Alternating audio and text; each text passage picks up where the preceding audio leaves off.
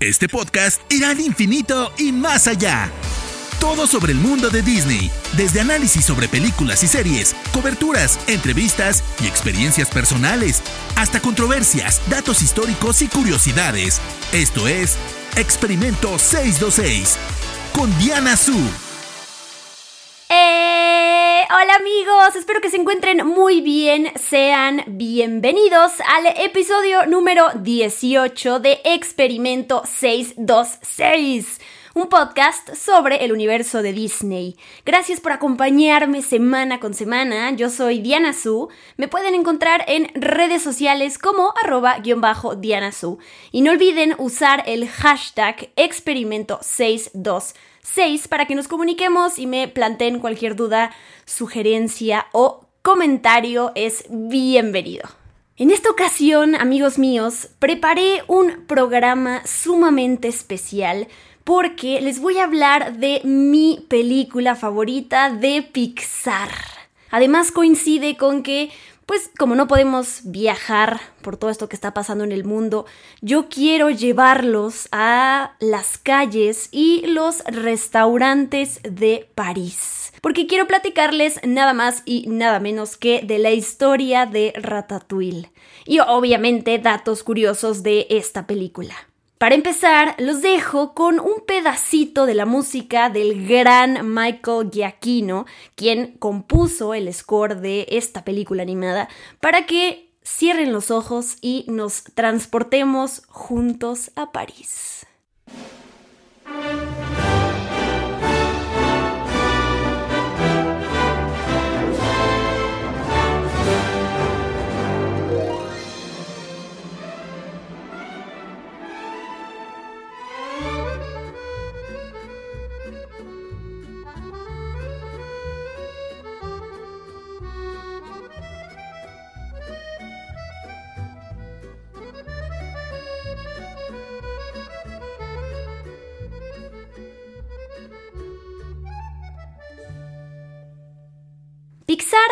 Estrenado a la fecha 22 películas hasta ahora y Ratatouille es la número 8. Estrenó en junio de 2007, haciendo cuentas. Yo tenía 17 años en ese momento. Y en esa fecha, previamente, habían salido de parte de Pixar Toy Story, Bichos, Toy Story 2, Monster Inc., Buscando a Nemo, Los Increíbles y Cars. Es decir, la única secuela que teníamos hasta ese momento era Toy Story 2 y lo demás eran puras historias originales. Seguramente han visto este, no sé si llamarle meme o esta publicación muy creativa que describe a las películas de Pixar de esta manera. Primero con Toy Story los juguetes nos enseñan que tienen sentimientos. Después aprendimos que los bichos tienen sentimientos. Unos años después, que los monstruos tienen sentimientos. Después descubrimos que los autos también tienen sentimientos. Y llegando a esta, que es la octava película de Pixar, nos demostraron que las ratas tienen sentimientos. Me encanta esto. Les digo, no sé si llamarlo meme o publicación, pero se me hace sumamente creativo y totalmente atinado, ¿no? Eh, esto es lo que nos, nos presentan a grandes rasgos las películas de Pixar y a partir de eso es que podemos relacionarnos y vincularnos con los personajes mucho mejor. Así que les estoy hablando de Ratatouille y vamos a recordar la sinopsis. Una rata, prefiero llamarle ratita, que se llama Remy, sueña con convertirse en una gran chef de Francia y va a ser una alianza bastante particular con un joven que se llama Linguini, que es un muchacho que trabaja en la cocina de uno de los restaurantes más famosos de París, que es el restaurante del chef Gusteau. El título de la película hace referencia a este famoso platillo de la cocina de Francia, que tal cual se llama ratatouille, que se sirve al final de la película, que se le sirve específicamente al crítico culinario Anton Ego, para que a partir de eso él haga su reseña. Y bueno, también este título hace referencia al tipo de animal, que es el personaje principal, que es una rata híjole, siendo mi película favorita de Pixar, hay muchas, muchísimas cosas que puedo destacar de esta cinta. De entrada, la trama tan divertida, tan ingeniosa, tierna y original, por supuesto. Los personajes entrañables de la película. Ustedes no lo saben, pero les voy a contar. Al lado mío traje a los peluches que tengo, en realidad le pertenecen a mi hermana, de Remy y de, de Emil, que nada más porque soy una cursi y eh, me gusta mucho la magia, me están acompañando para grabar este podcast. Pero bueno, también de Ratatouille me encanta esa amistad totalmente improbable que se crea entre Remy y entre su amigo humano que es Linguini.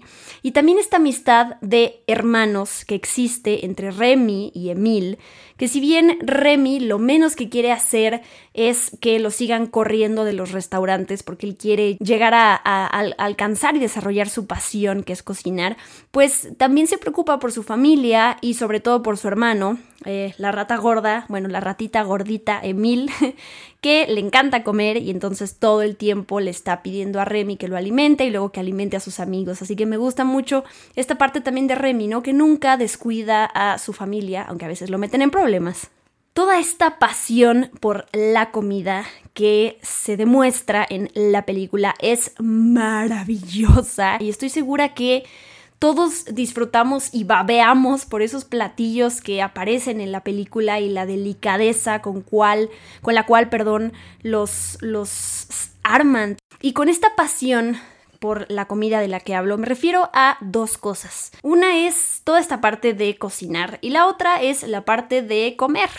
La realidad es que a mí no me gusta cocinar, nunca le he encontrado ese gusto y esa dedicación y esa paciencia. A mí lo que me encanta es comer y eh, disfruto mucho y me encanta ver los platillos armados tan hermosamente y además como van poniendo los ingredientes y hacen que se vean lindos, pero la realidad es que a mí eso jamás ha despertado una pasión en mí, el hecho de cocinar, pero sí el de comer. Y esta película de Ratatouille para mí tiene una, un significado personal porque mi hermana es mi chefcito, mi hermana a diferencia de mí, tiene una pasión impresionante por cocinar, es buenísima, sobre todo con los postres. La realidad es que mi hermana la admiro muchísimo por muchas cosas, pero en ese sentido, por la comida la admiro todavía más. Volviendo a todo lo que destaco de la película de Ratatouille, estas escenas que ustedes me permitirán describirlas como, em, pues, como un orgasmo culinario, en el que vemos a Remy, a nuestro protagonista, mezclar dos alimentos. Por ejemplo, me acuerdo perfecto de esta escena en donde toma un queso y toma una fresa y cuando las mezclan y le da una mordida a una cosa y luego a la otra, obtiene ese sabor mágico y cómo nos demuestran esta explosión de sabor que todo mundo, todos hemos sentido eso y, cómo alrededor de nosotros vemos, vemos fuegos artificiales y la cosa es que es una experiencia sublime, ¿no? Cuando pruebas algo que sabe tan, tan, tan delicioso que creo que muchos cuando comemos algo increíblemente rico, pensamos en esa escena de Remy cerrando los ojos y disfrutando algo como si fuera el mejor momento de su vida una y otra vez. La película, ya que se desarrolla en Francia, en París, pues tenemos todas esas escenas bellísimas de atardeceres, en donde vemos a Remy que está observando la ciudad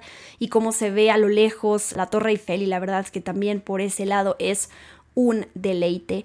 También destaco dos reflexiones que nos deja la película, eh, por lo menos las principales para mí, que es este aprendizaje que nos deja el personaje de Anton Ego, que es este crítico culinario, que bueno, más, más adelante vamos a hablar de eh, recordar las palabras que nos deja a partir de una crítica que escribe.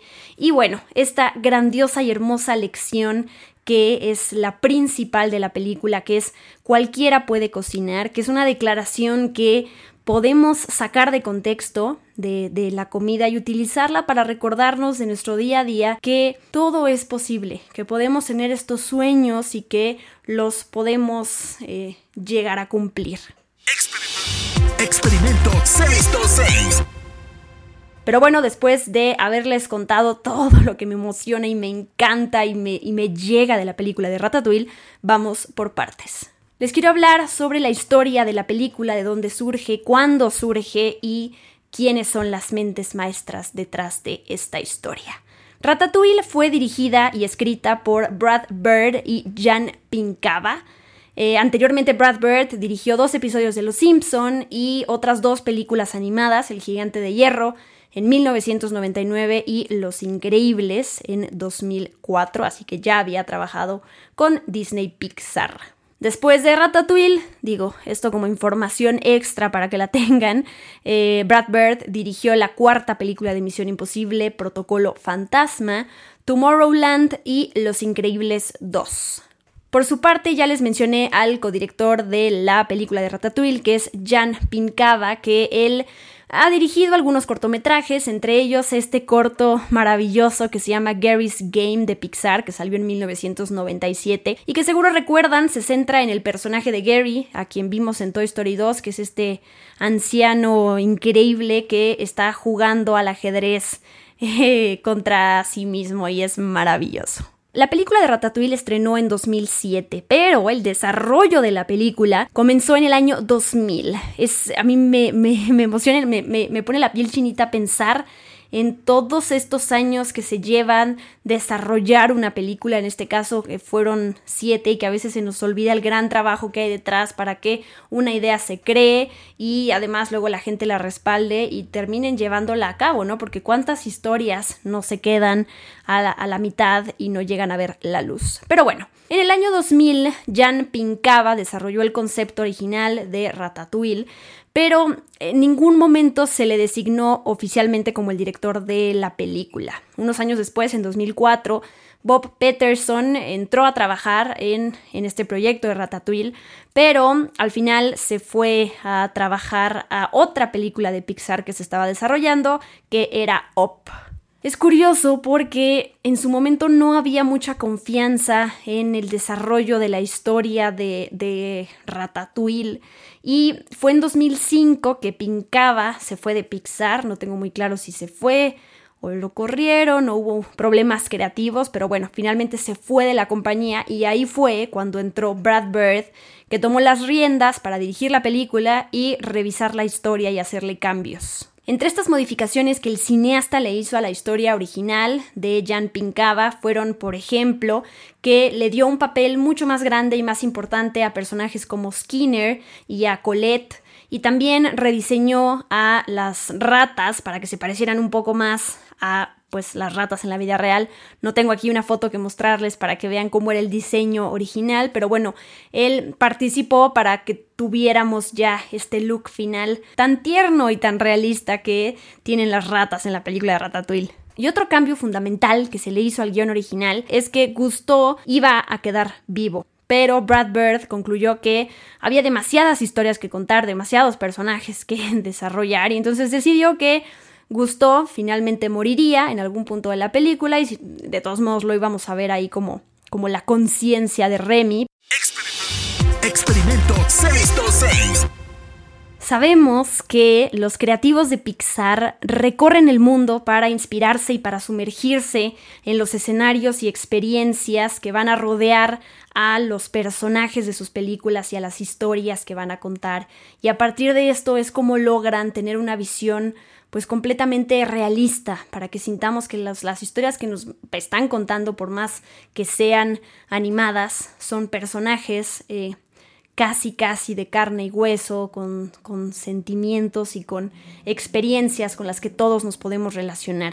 Específicamente para Ratatouille, el director y su equipo Pasaron varios días en París juntos, em, tomando tours en motocicletas y comiendo los mejores restaurantes de la ciudad. Me imagino que para los creativos y para todo el equipo detrás de las películas de Pixar, todo esto de la investigación, que debe ser muy minuciosa, eh, también debe ser muy divertida y les debe de abrir la mente hacia a este mundo que luego deben de canalizar para meterlo en una película animada, pero a mí se me hace fascinante, ¿no? Podemos hablar horas y horas, en algún punto le dedicaré un programa a esto, ¿no? De todos estos viajes de investigación que hacen los creativos de Pixar. Pero bueno, regresando a la película de Ratatouille, para que los platillos creados a computadora y presentados en la película se vieran exquisitos. Pues los animadores participaron, obviamente, en clases de cocina ya en, San Francisco. Y de hecho, el reconocido chef Thomas Keller se sabe que permitió al productor Brad Lewis realizar una pasantía en su cocina French Laundry para que se empapara tal cual de, toda esta pasión por la cocina y las realidades que hay en estos lugares. Rápidamente les comparto los nombres de actores reconocidos que prestaron su voz para darle vida a algún personaje de Ratatouille, en inglés por supuesto. Remy tiene la voz de Patton Oswalt, Linguini de Lou Romano, bueno, no sé si él es conocido, no, no es conocido, pero bueno, Linguini es un personaje, es uno de los protagonistas. Anton Ego tiene la voz de Peter O'Toole, Horst, que es el su chef, es Will Arnett, Skinner es la voz de Ian Holm, nuestro querido Ian Holm que falleció recientemente, que yo siempre lo voy a recordar como el gran Bilbo Baggins o Bilbo Bolsón en las películas del Señor de los Anillos. Él fue la voz de Skinner, en inglés por supuesto. Y finalmente John Ratzenberger hizo la voz de Mustafa, es uno de los meseros que aparecen en la película. Y bueno, yo menciono a John Ratzenberger porque sabemos que es el único actor que ha participado en absolutamente todas las películas de Pixar en las 22. Em, así que ya, ya existe como esta tradición de buscar cuál es el personaje que le toca a John Ratzenberger. Y bueno, en esta película su personaje es el menos reconocible de todos los que había hecho hasta ese entonces porque tiene un acento francés. Entonces había esta dificultad por el acento de reconocer realmente solamente por el oído quién era el personaje de John Ratzenberger. Pero bueno, ahí está, ahí lo tienen, es Mustafa. Y ahora sí, después de hablarles de la historia detrás de cómo se hizo Ratatouille, llegamos a mi momento favorito, que son los datos curiosos. Durante más de un año hubo ratas, pero ratas mascotas, ratas mascota, en Pixar, en tal cual en los estudios físicamente, ahí corriendo en uno de los pasillos que designaron para ellas, para que los animadores pues, pudieran estudiar el movimiento de su pelaje, de su nariz, de sus orejas, de sus patas, de sus colas, de todo, ¿no? Y eh, sabemos, después de todo esto y de ver el resultado, que valió la pena. Y no son los primeros animales que han tenido ahí en los estudios de Pixar para poder copiar, más bien calcar eh, su, su, movimiento, obviamente siempre cuidan mucho a estos animales ya que no están en su hábitat natural. En Francia, donde se desarrolla la historia de Ratatouille, la película batió el récord al debut más grande de una película animada en su momento, algo que por cierto sucedió también en México, pero con Coco. En su momento, Coco rompió el récord de asistencia y de taquilla en México, aunque fue superada unos meses después por Avengers Endgame, pero en términos de películas animadas, Coco es la más taquillera en, en México. Este dato me parece fascinante. El nombre y apellido de este chef de la película de Ratatouille, que es Auguste Gusteau, eh, es, un, es un anagrama entre sí, es decir, si reacomodan las letras de Gusto, sale la palabra Auguste, y si reacomodan las letras de Auguste, sale la palabra de gusto. ¿A poco no es un gran dato? Víctor Jabush, que es un era, porque ya falleció, un animador de más de 80 años que trabajó para Disney en La Bella Durmiente, en La Dama y el Vagabundo o en 101 Dálmatas, o más bien La Noche de las Narices Frías. Él llamó a esta película la mejor película animada desde Pinocho. Que bueno, Pinocho salió en 1940 y esto finalmente es una opinión totalmente, algo totalmente subjetivo, pero llama la atención y me parece un dato curioso, porque este es un animador que trabajó desde hace muchísimos, muchísimos años con la compañía. Entonces, el que él haya estado presente en los procesos de varias películas animadas y que diga esto sobre una película, pues tiene un, un significado muy importante. Tratándose de una película que tiene ratas, todas las alianzas de marketing eh, para la película pues fueron muy problemáticas porque ninguna compañía de productos alimenticios quería asociarse con una rata. Y relacionado con esto, yo no sabía que en su momento Disney y Pixar estuvieron trabajando para desarrollar, o más bien para llevar un vino que tuviera la marca de Ratatouille y fuera de producción francesa a las tiendas de Costco, o sea, en 2007, pero no se llevó a cabo y abandonaron todos los planes porque surgieron quejas ahí del, no sé si se le llama el Instituto del Vino de California, que restringen el uso de personajes de dibujos animados para justamente evitar a, que se acerquen al producto bebedores menores de edad, lo cual tiene eh, total sentido, pero me hubiera encantado tener un vino ahí de colección que tenga justamente la marca de Ratatouille, así que ya deberían de hacerlo. Experimento 626. Seguimos con los datos curiosos. Ratatouille es la primera película de Disney Pixar producida por Disney ya después de que la compañía compró Pixar en el 2006.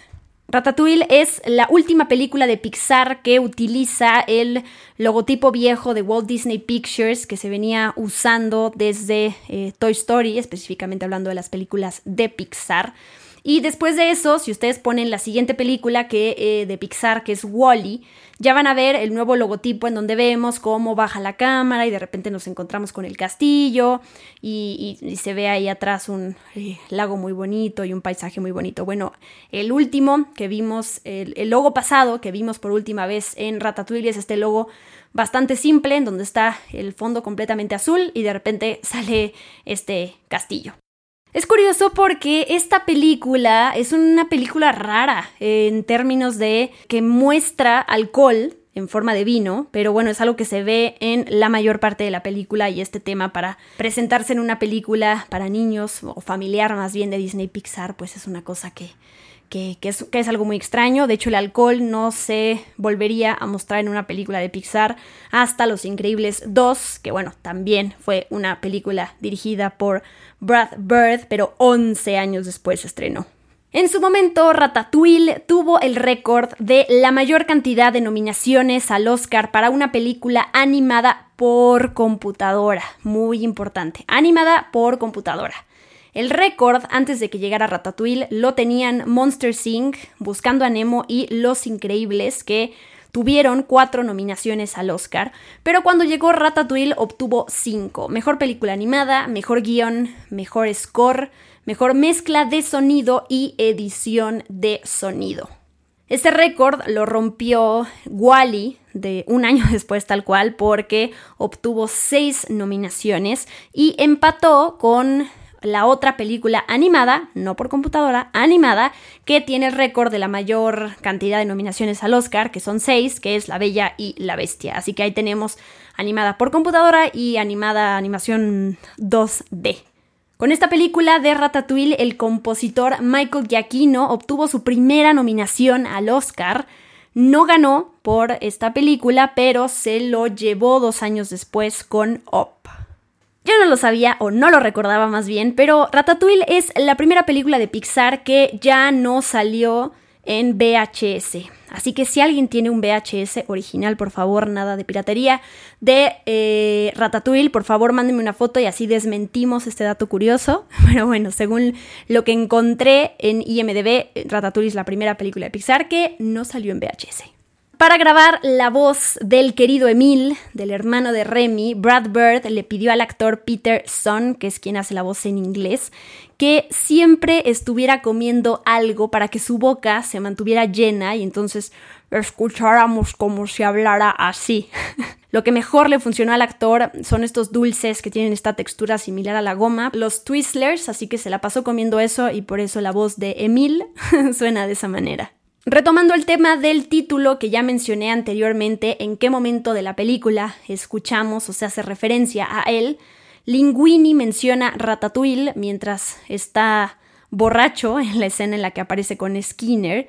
Luego al final cuando eh, Ego vuelve al restaurante de Gusteau para probar un platillo y hacer su reseña, Remy le prepara este platillo famoso francés que es ratatouille y también es el nombre del bistro o más bien del restaurante que sale en la escena final.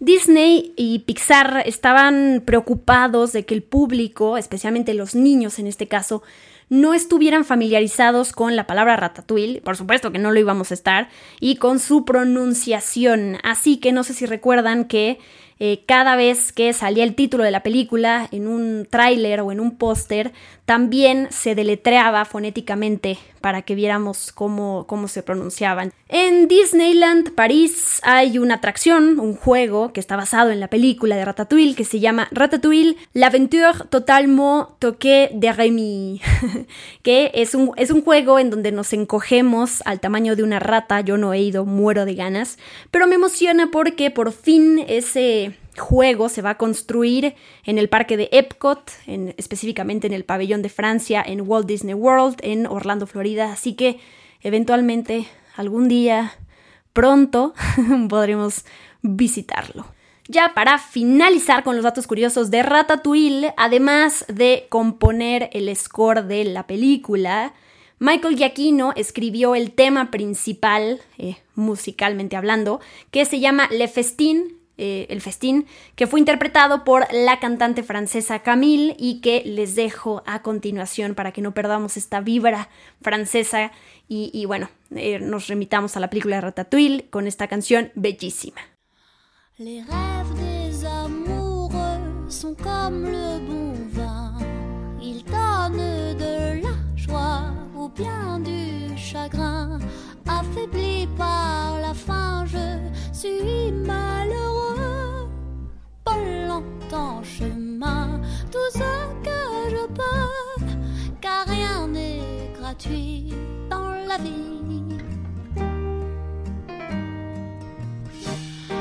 L'espoir est un plat bien trop vite consommé, à sauter les repas, je suis habitué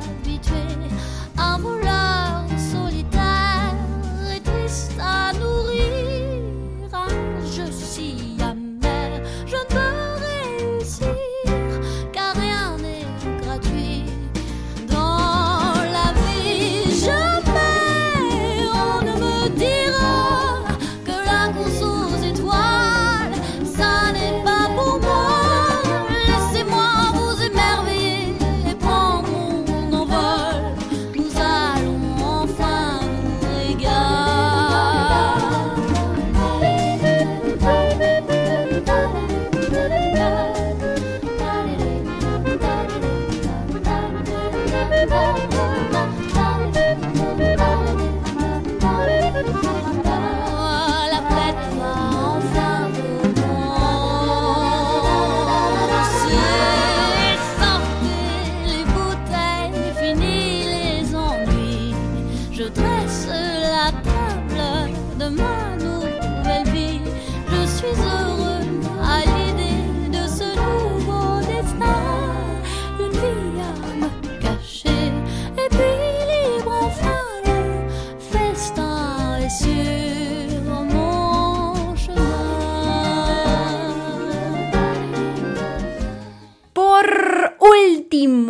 les había dicho al principio de este podcast que uno de los mensajes que yo más disfruto de la película es cuando el crítico culinario Anton Ego escribe una crítica sobre el platillo que acaba de prepararle Remy y les quiero compartir todas y cada una de sus palabras que se me hacen sumamente valiosas por varias razones.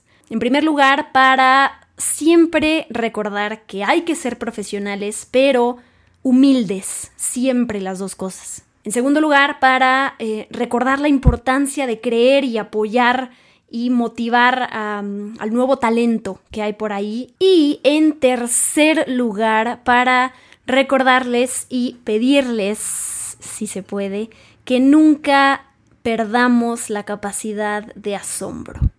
Y esto dice la crítica de Anton Ego. La vida de un crítico es sencilla en muchos aspectos. Arriesgamos poco y tenemos poder sobre aquellos que ofrecen su trabajo y su servicio a nuestro juicio. Pero bueno, prefiero que lo escuchen de su ronco pecho y disfrutemos sus palabras y aprendamos de ellas. La vida de un crítico es sencilla en muchos aspectos. Arriesgamos poco y tenemos poder sobre aquellos que ofrecen su trabajo y su servicio a nuestro juicio. Prosperamos con las críticas negativas, divertidas de escribir y de leer. Pero la triste verdad que debemos afrontar es que en el gran orden de las cosas, cualquier basura tiene más significado que lo que deja ver nuestra crítica. Pero en ocasiones el crítico sí se arriesga cada vez que descubre y defiende algo nuevo. El mundo suele ser cruel con el nuevo talento. Las nuevas creaciones, lo nuevo, necesita amigos. Anoche experimenté algo nuevo. Una extraordinaria cena de una fuente singular e inesperada. Decir solo que la comida y su creador han desafiado mis prejuicios sobre la buena cocina subestimaría la realidad. Me han tocado en lo más profundo. En el pasado, jamás oculté mi desdén por el famoso lema del chef Gusteau, cualquiera puede cocinar. Pero al fin me doy cuenta de lo que quiso decir en realidad. No cualquiera puede convertirse en un gran artista, pero un gran artista puede provenir de cualquier lado. Es difícil imaginar un origen más humilde que el del genio que ahora cocina en el restaurante Gusto, y quien, en opinión de este crítico, es nada menos que el mejor chef de Francia. Pronto volveré a Gusto hambriento. Me encanta, me encanta, me encanta. Pues esto fue la historia de Ratatouille y datos curiosos de la película. Espero que como yo se hayan eh, emocionado y nuevamente se hayan enamorado de esta maravillosa película, que por cierto, pues está en la plataforma de Disney Plus, pero también pueden encontrar en eh, Cinepolis Click Ojalá después de escucharme corran a verla todavía con muchísimo más gusto. Gracias, gracias queridos amigos por acompañarme. Ya saben que nos escuchamos la próxima semana y cada miércoles con un nuevo episodio de Experimento 626, un podcast que le dedico al universo de Disney. Yo soy Diana Su y me despido. Bye bye. Esto fue Experimento 626 con Diana Su. Gracias por acompañarnos. Los esperamos en el próximo episodio. Hakuna Matata.